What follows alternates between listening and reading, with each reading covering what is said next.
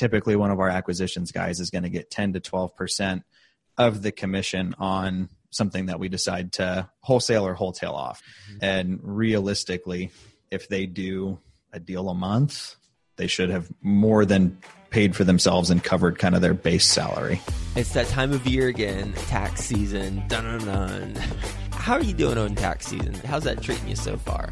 Well, if you have a lot of receipts and you're organizing things like your income and expenses and creating reports, and you're also trying to keep up to date with the new tax reform this year, there's a lot of deductions that we can take to maximize return and there's a lot of strategies that we need to make sure we're aware of. Are you optimizing for new tax laws? Well, our sponsor Stessa teamed up with the top real estate CPAs to offer you the ultimate rental property tax guide. And I've read it. This is the ultimate rental property tax guide. I'm talking about they've got everything covered from opportunity zones to entity selection to establishing a home office, travel expenses, what type of travel expenses are deductible, real estate strategies, tax strategies, capital improvements versus repairs. I mean, this is the ultimate rental property tax guide, and you can get it for free by going to stessa.com forward slash best taxes. You have to sign up for an account, but the account is free. So when you sign up for a free Stessa account, you will get this guide. This is worth its weight in gold for sure go to stessa.com, S-T-E-S-S-A.com forward slash best taxes. And when you work with Stessa, Stessa is a tool that helps every rental property owner track, manage, and communicate the performance of our real estate investment. So it's going to save a lot of time during tax season, but then also through the rest of the season as we go and grow our rental portfolio and optimize that.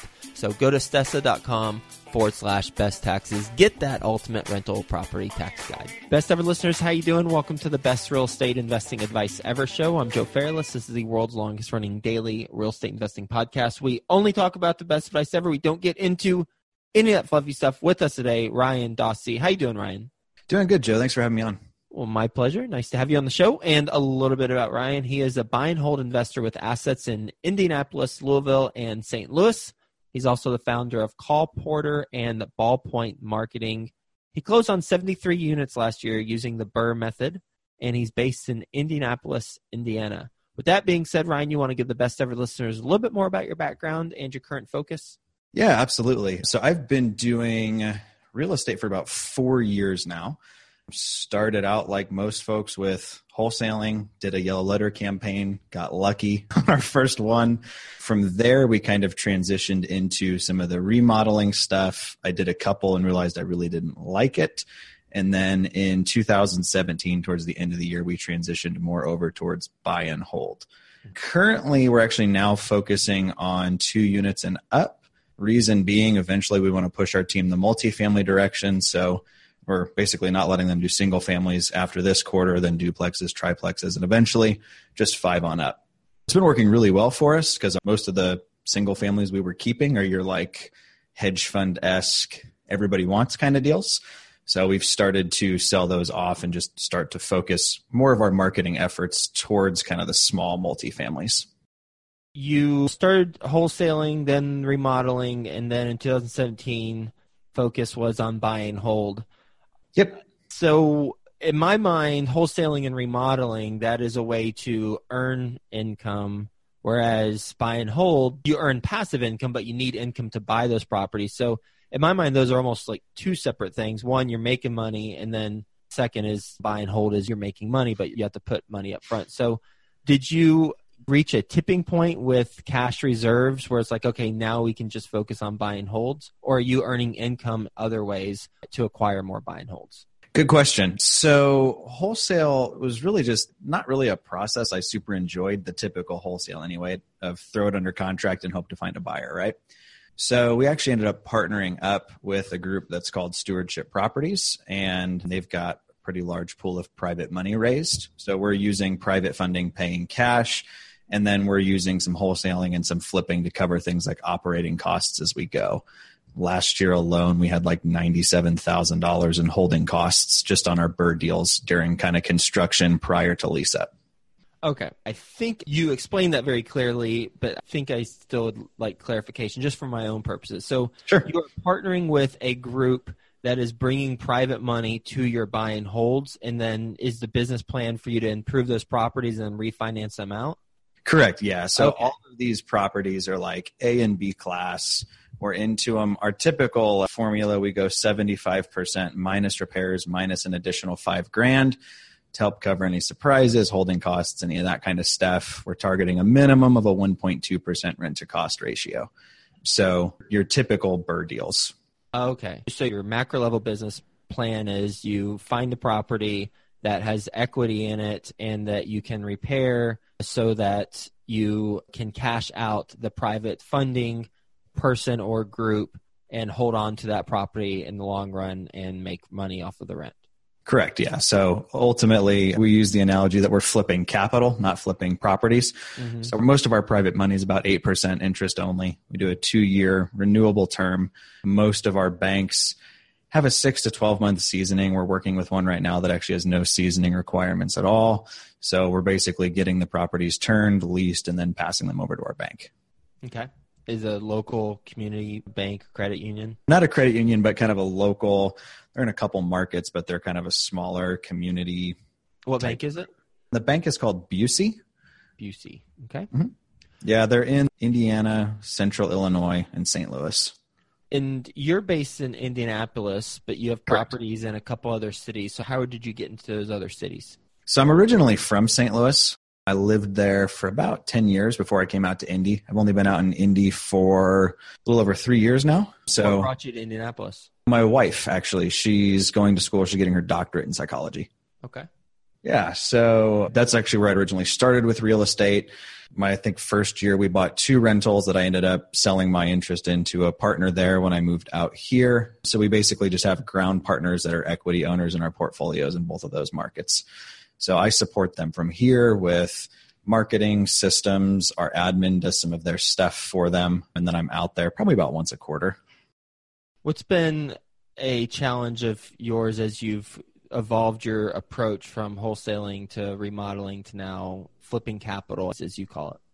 Good question. I think most of our challenges have been people related, just making sure we have the right people in the right places and kind of dealing with some of those interpersonal if you have an equity partner and holding them accountable to things and really kind of making sure everybody's working towards the same common goal. It's interesting because you're doing the BRRRR method at scale, and hmm? I traditionally think of it as a Onesie twosie. Yeah, it's interesting to hear that. So the one challenge that you've overcome is the seasoning period hmm? for financing, and you're using Busey Bank for that. Or We're you're- using them in one market. We've got other smaller banks in one in St. Louis and one in Kentucky. And actually, our bank in Kentucky is like no seasoning. They'll go up to 80%, and they're even potentially interested in funding stuff in Indianapolis for us. So it's kind of a little bit of a white whale there.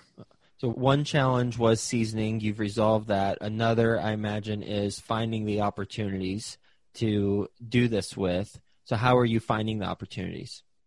So, really, inventory sourcing is not an issue for us. So, we have the number one ranking We Buy Houses site here in Indianapolis, just organically through Google. We do 10 to 15,000 pieces of mail a month just here in Indianapolis. CallPorter fields all those calls. We have an acquisitions manager. They'll actually book appointments. He goes and runs the calls, makes the offers. So, really, the sourcing inventory really hasn't been that big of a struggle for us, honestly. Uh, The We Buy Houses, is that something you had to pay to participate in? No, no, no, no. When I say we buy houses, I'm just talking the keyword. Like if you Okay. Google we buy houses, which is what most sellers are looking Sure. for, we come up before the franchises. nice. How'd you do that? Thanks to whoever won that lawsuit. Right. I think that was Brad Chandler. All right, all right. I didn't even know that someone sued and like, hey, you can't own We Buy Houses, and they won. yeah, they did. It was a pretty big, pretty expensive court case. It had to do with trademark Mhm. infringement stuff, and, and Sure. Brad ended up winning. Oh, okay. And how did you get to be number one? So I wish I had like a do this, do that for you. There was a guy that I used to work with back in my day job who reached out to me when I started in real estate investing. He was like, Hey, I'm doing this SEO thing. I'd like to try it for an investor. And he quoted me like two grand a month. And at the time, I was like, that's insane. There's no way. But then I started to think about it. I mean, if I get one deal a year, it's more than paid for itself. So we started paying him. We got to like month three, still nothing.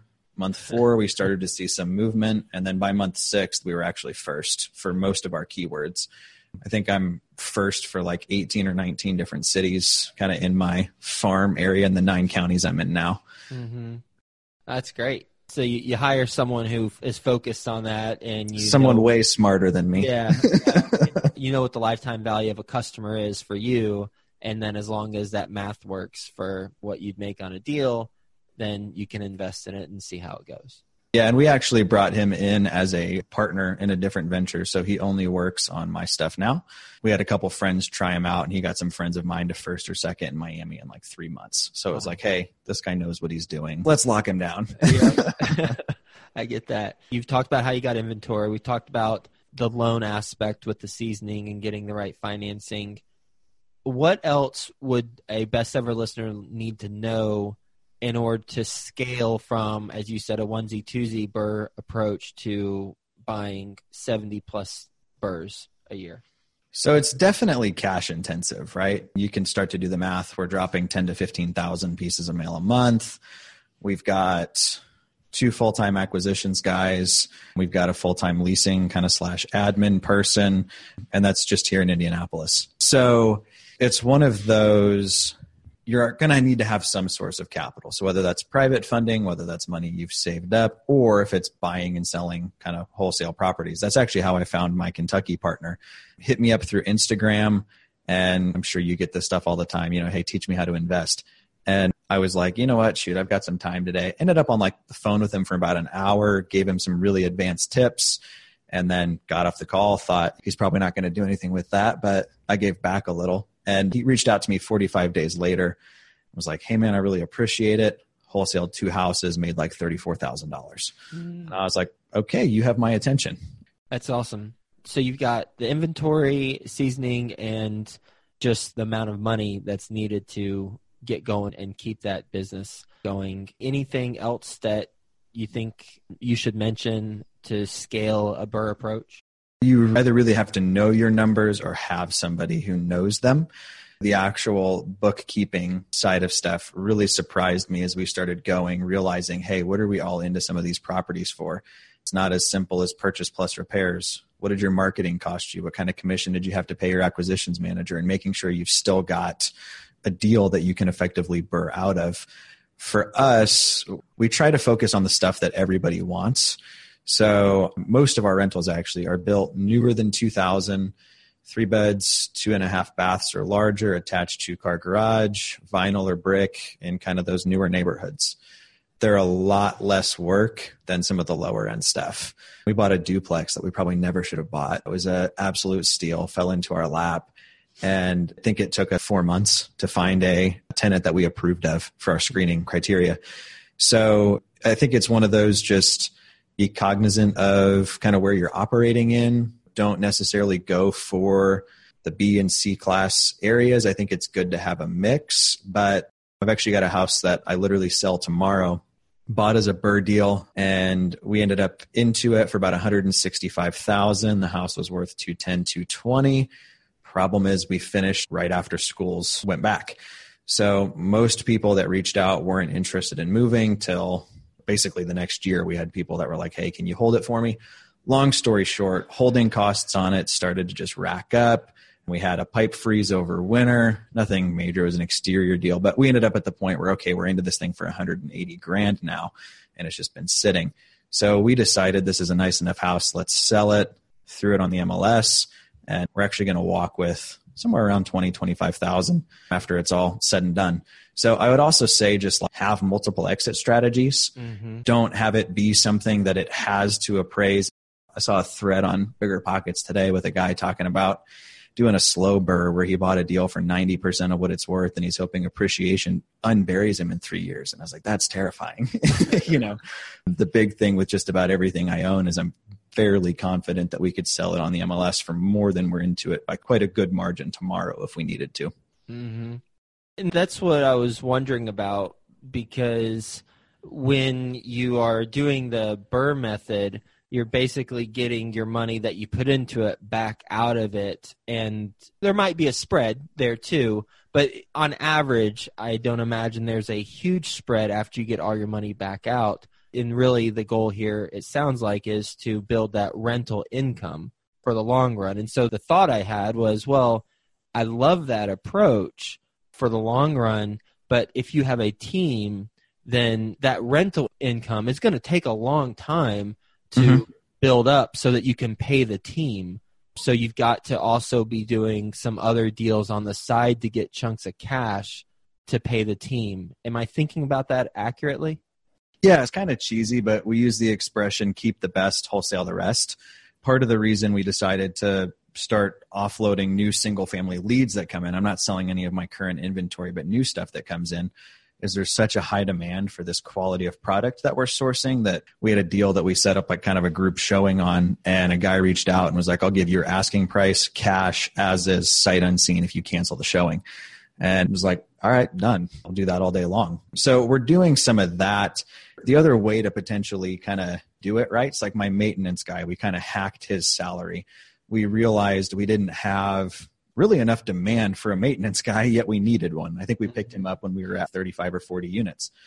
Well, we talked to our GC and we figured out look, we can actually have him do some of our tear out, and that's going to lower our renovation costs by more than enough to cover his salary. And then the rest of the time, he's free to run calls. We do all of our management in house. So we do that. And then with our acquisitions guys, we go 75% minus repairs minus an extra 5K, and that's their MAO, and they'll shoot below that sometimes. So it's a lot of the times like my big thing is our team has to be paying for themselves, myself included. And so if I'm going to pull out of our cash flow to pay myself, I have to be pulling in more than that amount of cash. Is just kind of the way I look at it. Do you have a multiple that you look at? We don't. I've always thought about that with team members you got to be paying for yourself. But if you just pay for yourself, then there is no business. Well, well yeah. I mean, it's like two times multiple, or you got to bring in three times, and and maybe it's not telling them that, but just having that metric. Yeah. No, it's a great idea. It's probably something we should spend some time figuring out on our end. But when I say paying for themselves, I mean I'm talking substantially. So typically, one of our acquisitions guys is going to get 10 to 12 percent of the commission on something that we decide to wholesale or wholesale off. Mm-hmm. And realistically, if they do a deal a month, they should have more than paid for themselves and covered kind of their base salary. Sure. What's your best real estate investing advice ever? My best ever have people that you can bounce deals off of that aren't there, they haven't looked at it, they haven't met with the homeowner, they're not wanting the deal to give you serious honest feedback that deal I mentioned that we're selling off, one of the gals on our team was like, Hey, I, don't know about this one. And I ended up, no, I think this is a good one. We've got multiple exit strategies. Let's try it. Ultimately, she ended up being right. Had we closed on that house and just resold it right away, we would have made an extra $20,000. Mm-hmm. So surround yourself with people that aren't afraid to give you their feedback, whether you want it or not. We're going to do a lightning round. You ready for the best ever lightning round? Yep. All right, let's do it. First, a quick word from our best ever partners. Stessa is the essential tool for tracking your rental properties, and it's going to save you a tremendous amount of time during tax season.